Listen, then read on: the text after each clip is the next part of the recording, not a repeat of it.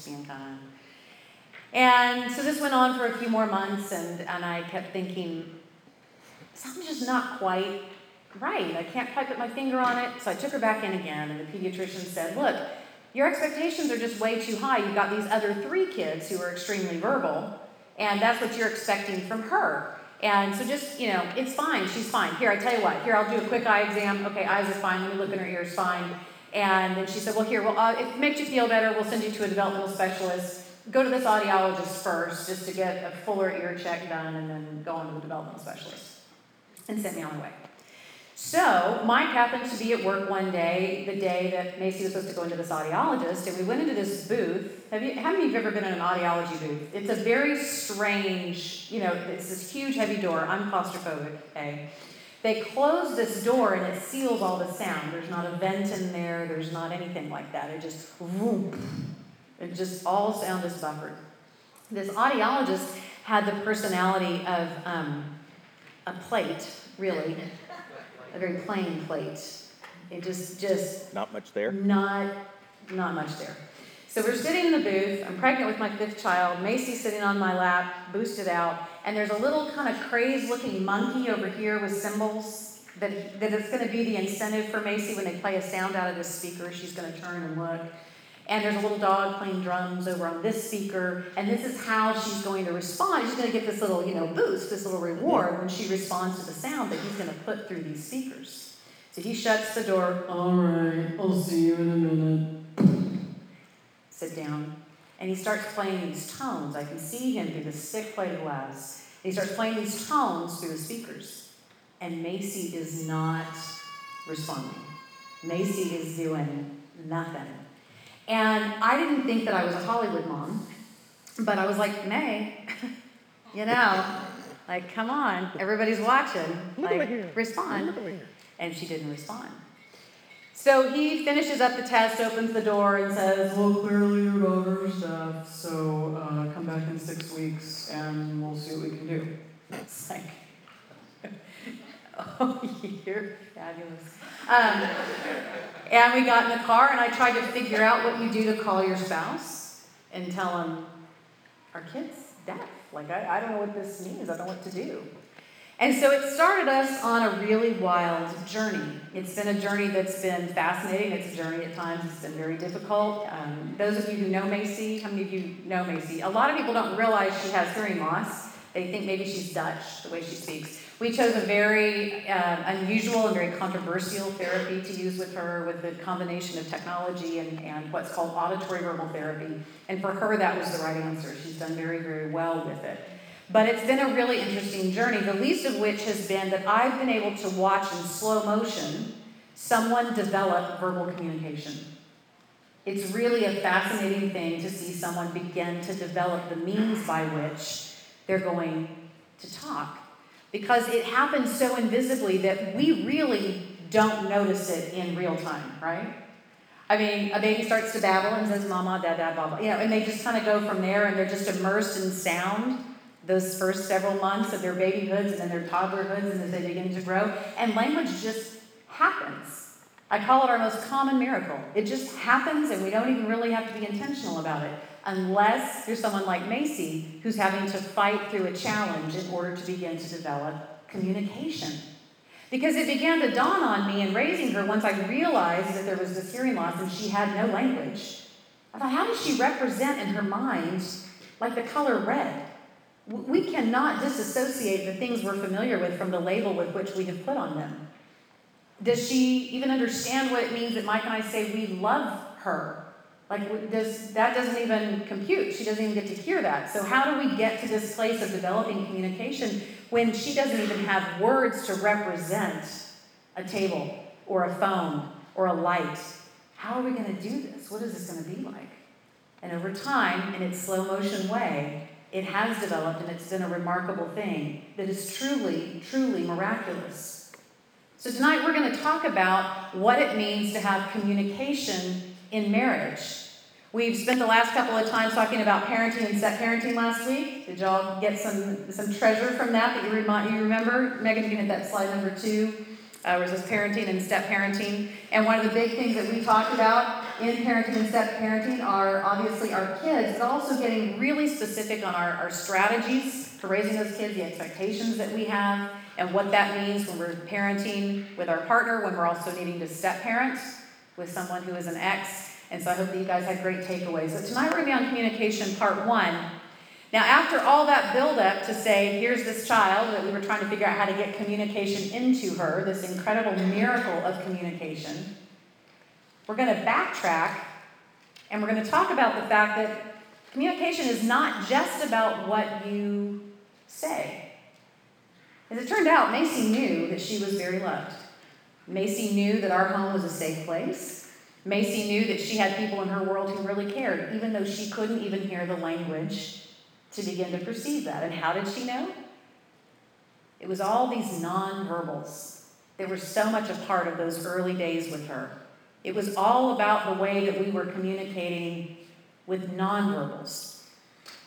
And so there are so many ways, oh, the many, many ways that nonverbals speak and the power that they have within our marriages. And some of those nonverbals are subtle, some of them are very obvious, some of them are things that maybe we haven't even thought about. But one of the stats that a lot of linguists and a lot of psychologists give us is they say that between 80%, somewhere in there, 80% of what we understand and perceive in communication comes from nonverbals. It's, it's all those little subtle things in how we communicate with one another. Now, see, early on in the economy of mine and Mike's relationship, he and I had a lot of verbal battles. We had lots and lots and lots of challenges with our communication. But as we got a little further into the communication, I began to find an out around some things. We would start a vigorous discourse, mm-hmm. and Mike would have accused me the time before of being really contentious and difficult, if you can imagine. Mm-hmm. It's really hard to. No, not no, really. I, it's hard. It's very hard. Okay. Mm-hmm. Well, we'll work on that later. And so I would learn the lesson of, well, then fine, I just won't say much of anything. And so Mike would begin talking about a topic that we needed to work through, and I would, mm. All of those nonverbals spoke such disrespect to Mike. He really struggled with the nonverbals I was now sending. Now, in my mind, in my economy, why well, I didn't say anything. I didn't say anything. You can't accuse me of being contentious and difficult because I didn't even say anything. But all of those nonverbals were saying plenty. It's interesting. Is there anything that makes you more hopping mad as a parent than a kid doing this thing? And yet we do it to each other, don't we? There are times when Mike and I'll be trying to have a discussion and I will be perceiving that he's not listening. Actually, he could really be listening, but what, what's going on non-verbally?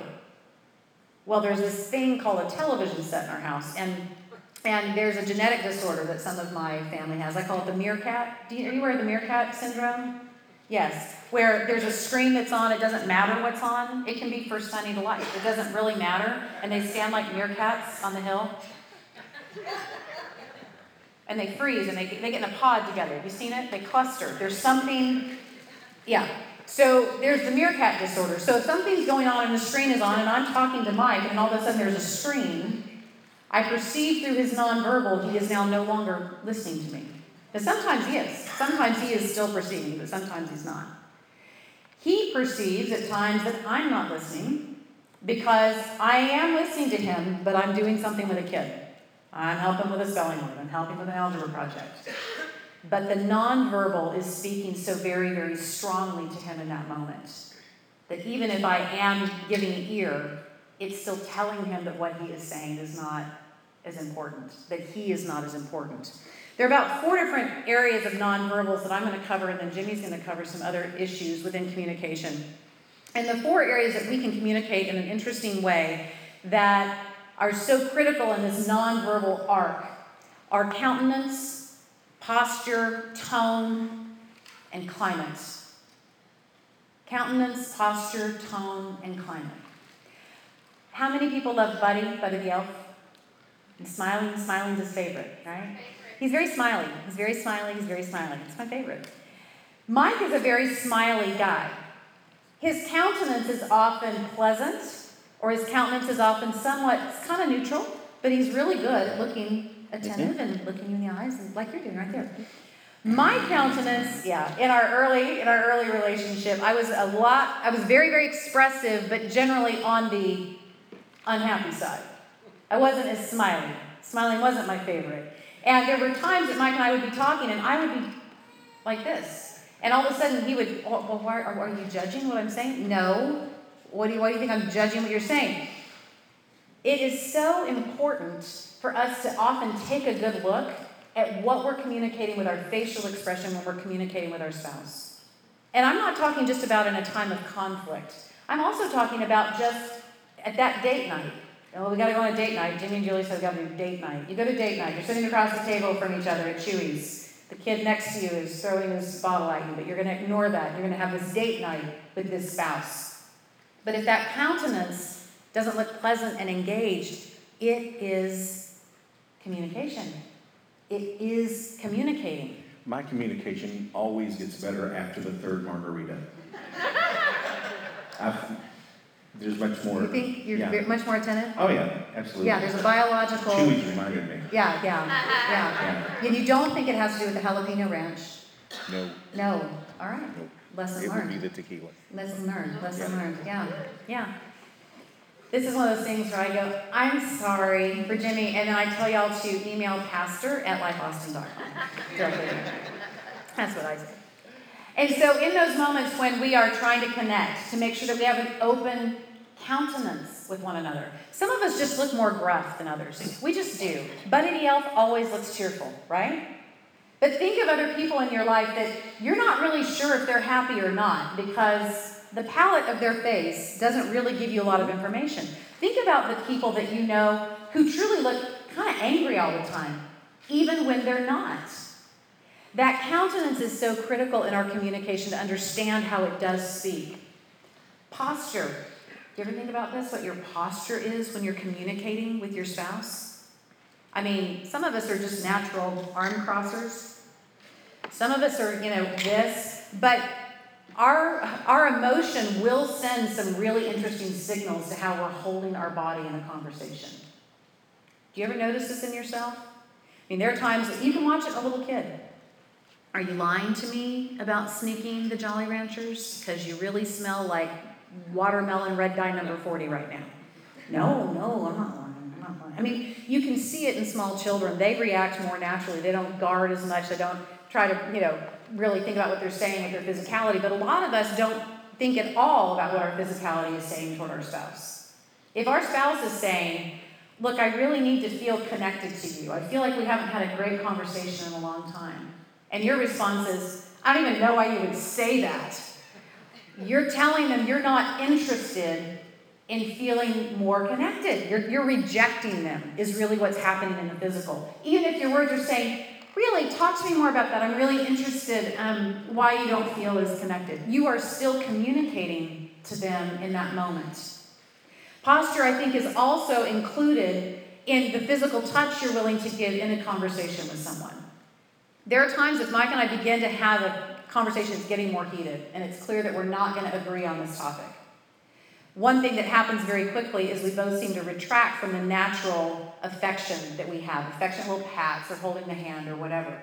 And it's really helpful, really helpful, not easy to do, but really helpful in nonverbal when it comes to communication.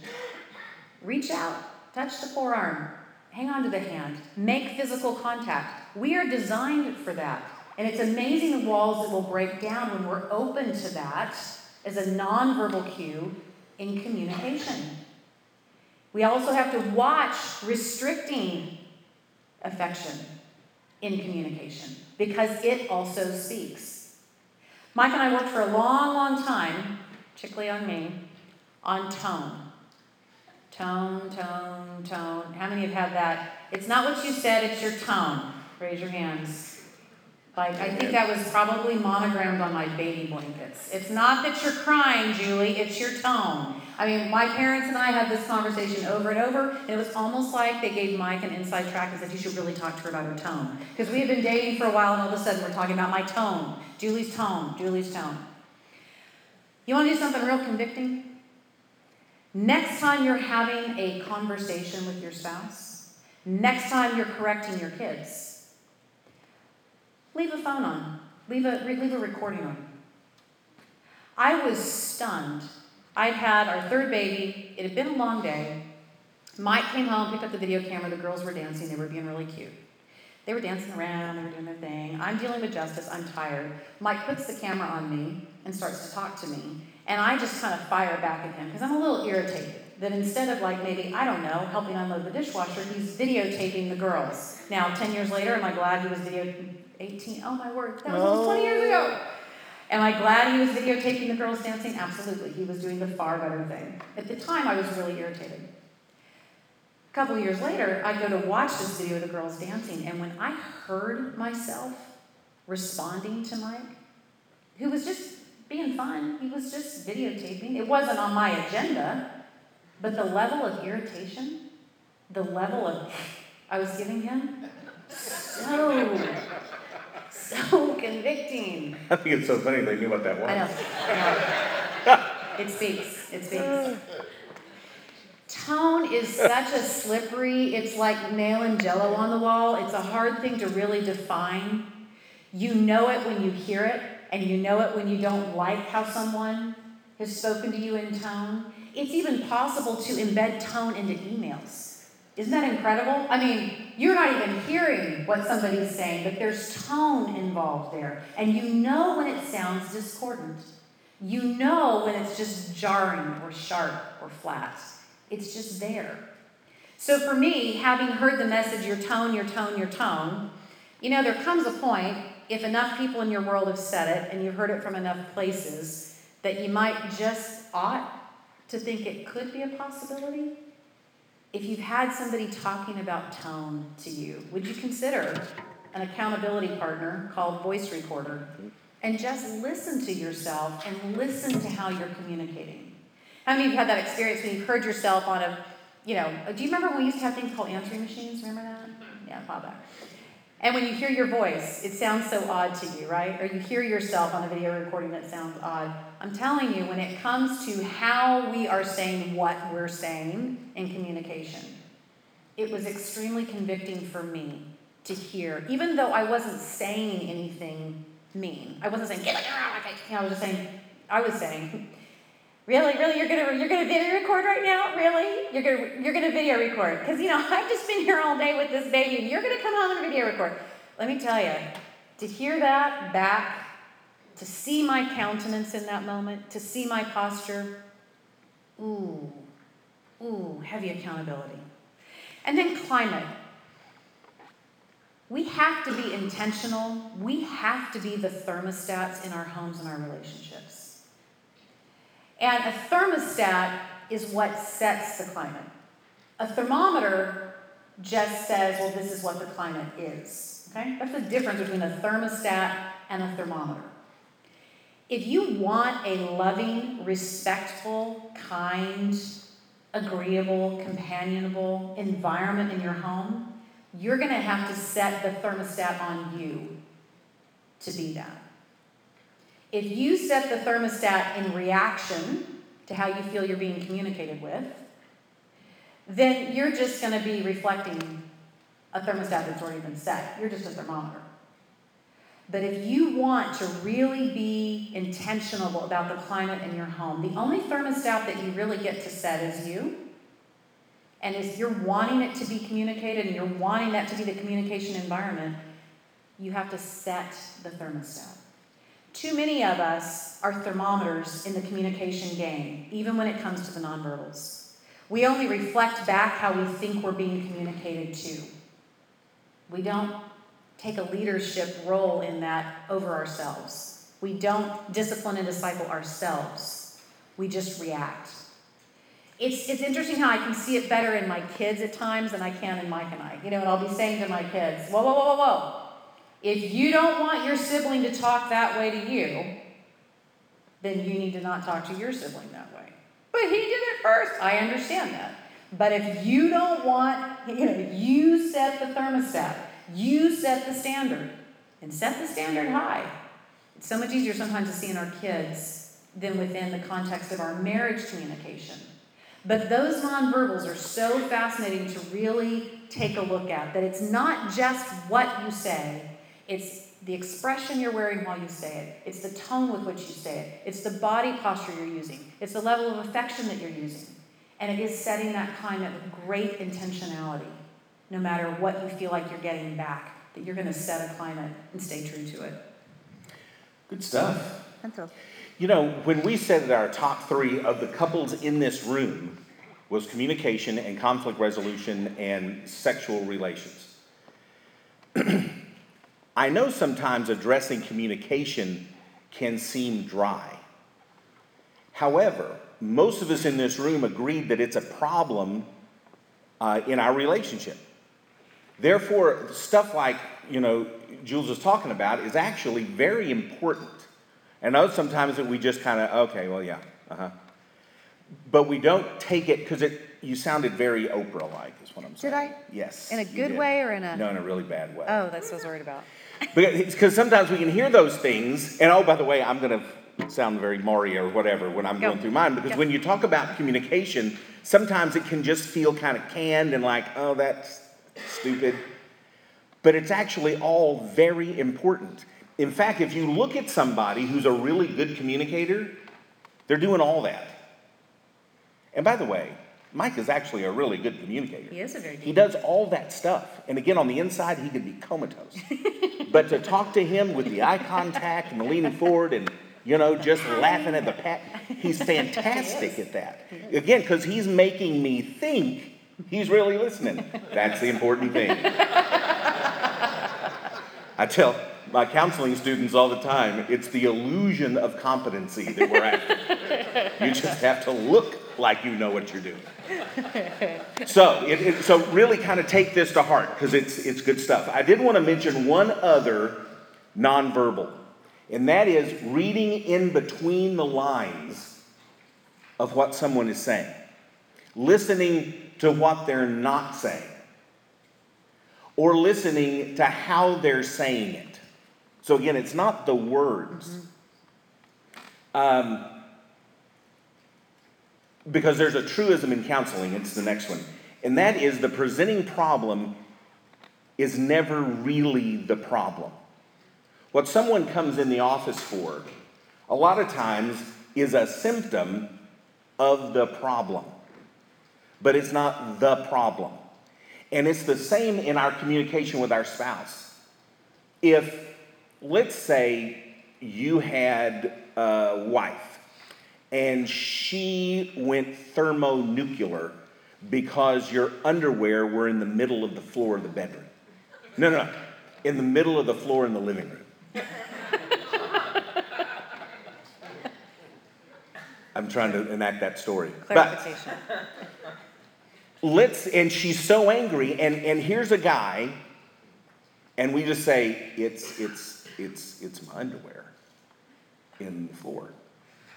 Why are you going crazy over my underwear in the floor? It's underwear in the floor. I don't mind if you have your underwear in the floor. Why are you so upset at me that my underwear's in the floor? Because she's upset about the underwear, but it's not the underwear, ladies, is it? It's you will not lend one freaking finger to help around the house. It's a bigger thing of then what? Disrespect. See, we don't, people say this all the time. Oh, we just fight about little things. We don't fight about little things. Do you know that? We fight about big things. But the big things are represented in the little bitty things. So part of our job is not, is not to simplify this to being about underwear. Um, guys, guys tend to, well, we all do this to a degree, but we want, we see our wife is angry and we want to dispute her factually. and so she'll say, I'm so sick of you coming in at nine o'clock every night. You need, we hate it. I come, on, come home at 8.45 and you know it. yeah. So the presenting problem sort of is never really the problem. Therefore, what's the problem?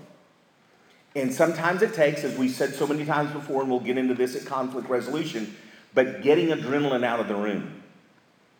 Uh, but you want to think about what is she really mad about? Granted, the underwear should not be in the living room. Done. But why so upset? Because it's, you know, you just go, she's a crazy woman. No, she's not. She's mad about something that's really close to her heart, and that is you disrespecting her, not seeing any value in her, like her job is to walk behind you picking up your underwear. That doesn't place very much value on her. So, another nonverbal is reading between the lines. Now, the great communication happens with the next slide. There we go. Great community. So I'm going to talk. About good job. Good job. You can read between those lines. Good job. All right. So great community. I'm going to talk about what good commu- communication is, what it looks like. This is what we all need to shoot for if you're in the 93% that communication was a problem. And I'm sure on Beth and mine, we were part of that 93%. But great communication involves great listening. I know none of you have ever been in a counselor's office, but I have cards if you need to talk to me. in fact, I've got a, a mobile credit card runner. We could talk tonight if you want to. So, as, as we do in the office with couples all the time, we do active listening, right? And even though you probably never, you've not been to counseling, you've probably heard of what active listening is. So you have normally I'll use a pen and call it a microphone. I actually have a microphone. Mm-hmm. So someone holds the pen, and if they're holding the pen, they're holding the microphone. Therefore, they get to speak, and you don't get to speak. Now, they're going to talk for about a minute, minute and a half, and you're going to repeat back to them. You're going to repeat back to me verbatim what I'm saying. Verbatim what I'm saying. Okay, sir, we got this down. Ma'am, you got this down? Okay, good. Sir, we'll start with you. Go. And he shares. After about a minute or so, I said, okay, stop right there. Now, what did you hear him say? She said, I heard him say he doesn't love me.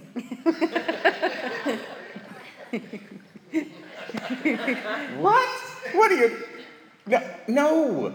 I, that is your commentary on what he's saying not what he's saying.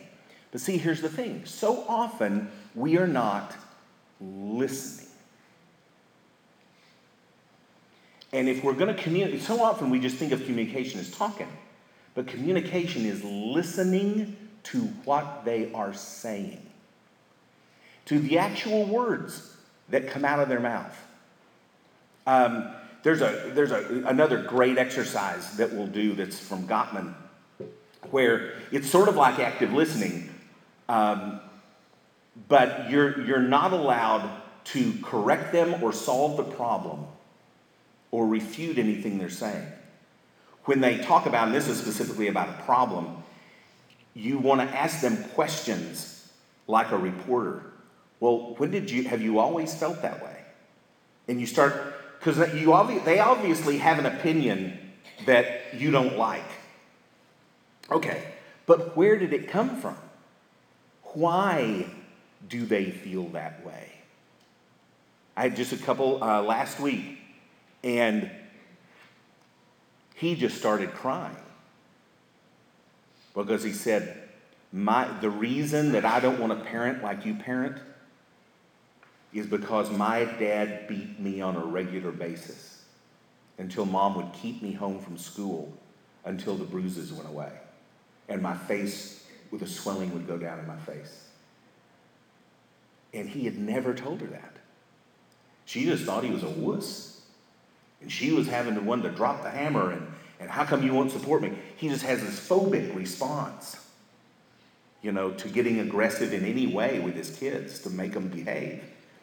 So sometimes we just got to find out why they hold to the opinion that they do, and it's remarkable how much we learn when we listen. Just listen. Okay, great communication contains focused attention. Focused attention.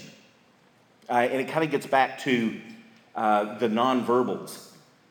But, oh, oh, this wasn't a husband and wife, but it was a, a mom and a daughter. And they has had this horrible relationship. And she, at least the daughter felt like the mom, you know, didn't love her and, and doesn't care anything about her and so much more interested in her work. And I said, okay, well, here's your homework.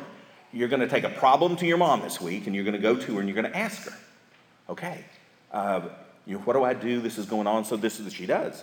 She goes to her mom and she says, Mom, I need to ask you something. She says, Well, sure, honey. And she said, Well, I got this going on at school with so and so, and I just don't know what I should do. And the mom said, Well, I, baby, I think you ought to do blah, blah, blah, and blah. Um, that way you can blah, blah, blah, blah, blah. And she goes, Thanks. And so she's telling me the story. I said, Oh my gosh, that's fantastic. Sounds like that went fantastic. And she said, She never stopped doing her work on her computer. She never looked at me. So again, you could tell she was listening. She was keeping up. From what I heard, she gave some pretty good advice to what was going on. You would think that was like a leave it to beaver moment between that child and a parent. And the little girl's heart was just ripped open. Because what did it communicate to her? I was not even worth you glancing at me. So, focused attention. Again, not just attention that I'm keeping up with what you're saying, but I'm looking at you. I'm stopping what I'm doing, I'm turning, and I'm looking at you. So you know you have my undivided attention. You know, Chapman talks in the five love languages, you know, he talks about, um, what is it? Is it quality time? Quality time emphasis on the quality. Not that we're in the same room watching television, not with that we got a 30 minute commute, which puts us in close proximity for a while, but quality time. Y'all see this all the time now. People are sitting at the airport, you know, whatever, but this also takes place in dens and dinner tables at home and in living rooms we're all there and we're watching our favorite shows while we're Facebooking and while we're Instagramming and while we're Twittering. And so, uh, so many conversations are, uh huh, yeah, know. We're communicating that you who are speaking to me, you are not worth my casual glance. We don't mean to say that. I mean, that we don't think that that's what we're communicating, but that's exactly what we're communicating. So, good communication requires, and then, by the way, listening, focused attention, this is, you could be mute and you could be really good at communicating. Uh, we have a very similar story to, to Macy and the deafness. Because um, Beth and I prayed the first 20 years of our children's lives that they would be struck mute so there's almost a very similar, It's, I, I know that similar you, kind you of my story. vibe, yeah, And God did not answer my I, prayer. well, you know, maybe they Um, don't communicate well. Communication requires time. It requires time. This is such an old saying, but old sayings get to be old sayings because they tend to be true. If you are busier, strike that. If you are too busy for the things of God, you're busier than God ever intended you to be. If you're too busy for the things of God, you're busier than God ever intended for you to be. And if you can't make time, because the things of God, I'm not talking about church, I'm talking about your family. We just never have time. As you know, we just never have time for our family anymore. Mom, dad, look in the mirror. That's why. You have engineered your life this way. Well, you don't understand about my job. You don't know the demands. Get another job. Get a smaller house. Drive a little bitty Kia. But spend time with your family. Spend time with your children. And spend time with your wife. I'm telling you, come heck or high water, you spend time with your wife. You spend time with your husband. You carve that time out. It's so critical. Because oftentimes we don't communicate because we're never in a room together that we're not doing 18 million things, which are all required, I get it. But at some point, you've got to carve it out. You, and this is another old saying that tends to be true. You make time for the things what? That are most important. It's amazing that I've never had a conflict with a home UT football game. It's like freakish. You'd think there'd be something. Never. We make time for the things we want to do. Therefore, there are no excuses for why you're not spending time with your spouse. Uh, be it date night. Uh, and I know everyone just rolls their eyes very non-verbally. that when you say the word date night, uh, because it's almost become cliche. Like, I don't care what's happening in the family as long as you have a date night. You know, you, there could be pedophilia in the family. Just have a date night, and everything will be fine. So I get that. However, there's a reason that everyone kind of eh, therapists and stuff push date night because it's so important to get together. And I tell people on date night, it is anathema to say anything negative. You just don't say anything negative. If you have to write a list of possible positive things to talk about, take the list and refer to it. but we are not going to get negative because there's every other day 24 hours to be negative. This is a positive memory that we're going to share together. And we just get to talk. So, it takes time. Next. Um, great communication helps two people live one life. So often we say, you know, we're all just going different directions. Well, that happens when you, you know, when you don't have leadership. Um, when I was a youth minister, the kids got me this hat that says, I'm their leader, which way did they go? and in a family, if you've got everyone going, you know, five different directions, I get it, I get it, I get it. But we can also do something about that. Um, y'all have heard me. This is one of my many. So you'd think I'd be cleaner. I stand on so many soapboxes. but one of them is that your child doesn't play sports year round. I think it's almost critical that your child not play sports all year round so that they come home I, I know this is wacky, but they go in the backyard and they dig a hole with army men. Or my grandson is now playing with little bitty Disney princesses. Excellent. That were purchased for his cousin, Ruthie. so I just call them his warrior princesses. That's what they are. and those aren't gowns, that's body armor that they put on. But it takes, it takes time. Next. Uh, enhances intimacy. Um, guys tend to be, tend to be more this way. Uh, she's cooking, she's cleaning, she's doing all the stuff with the kids and everything, and we just come rocking in, uh, slap her in the ear and go, hey, baby, maybe you and me later on. and you just pray she's not holding a knife when you say that. Because, you know, for, for, for, females, you know, the sexual arousal thing, it just, it, it, it takes a while, and then it sort of stays there, and then it sort of goes down. Guys.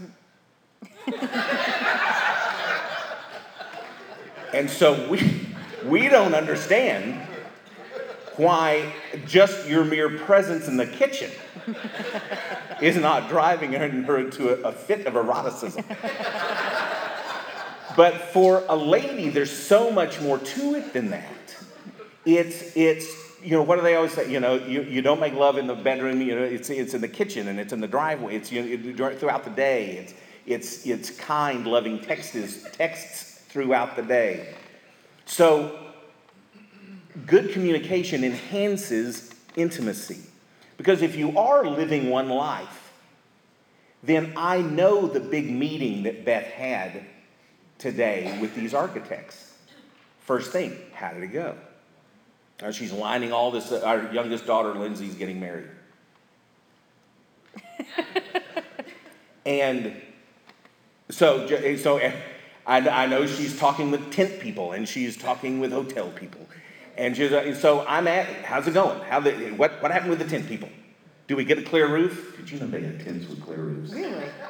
Unbelievable. I need to make a note. That's very. And apparently they grind gold to make it clear. Well, because that's what Yeah. it takes to cost, yeah, I understand. But, I- but I know, I know what she's doing. She knows what I'm doing because I sit in a room and talk to people for 10 hours every day. Honey, how was your day? Well, I sat and talked to people. I have a, a very uninteresting days.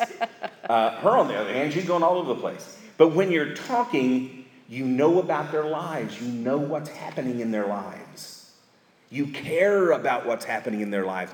You communicate that you care what's happening in their lives. And when she's quizzing, every time she asks me what I did today, well, oh, baby, it hadn't changed in about 20 years. I sat in a room, and I, but every time she, I'm just like, you sweet thing. I'll remind you again. But it's just so cool that she asks. I love that. It means you care. And so being able to, to live two lives together, uh, being able, it enhances intimacy because you know each other and you care about each other.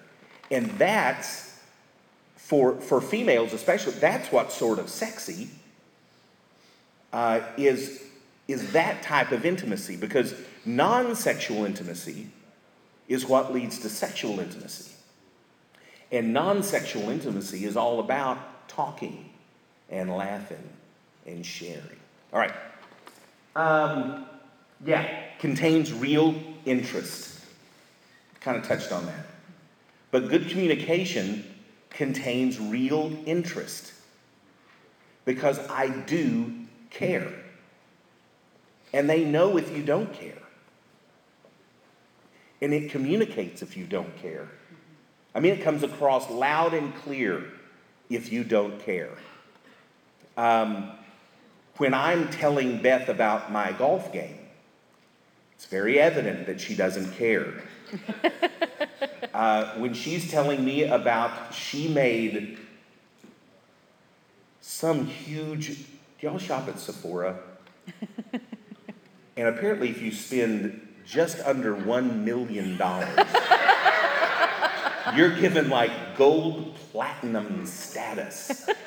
Uh, if you walk through the door, all the employees just fall prostrate at your feet if you reach this certain level. And she did. And even though I was trying to look interested, she could tell I didn't care about that. So you've got to have genuine, genuine interest because there is nothing like giving someone worth as when you're interested in their lives and you want to listen because you care. That's what good communication is. Those are the things that it contains. Here in a week or so, we're going to talk about the flip side of communication, the things that can make it go south. And I have to say, I had to deconstruct what it means to show real interest. I think it's one of Mike's true strengths. He really has an ability, those of you who've communicated with him, to make people feel very listened to and very, very much of worth. And I was always so interested in what I was going to say next and trying to, you know, really construct that well that I had to learn very much. And one of the things I've noticed with Mike is that he's always willing to say, so, oh, so you're interested in fly fishing. What got you interested in that? What do you find beneficial about that? Tell me about some of the accoutrements you use to do fly fishing. He's got a real skill in it, but it's a skill that I think we can learn. I think if it's something that you say, well, I'm just really not, I just, if it's something I don't like, then I just don't like. But you can learn it.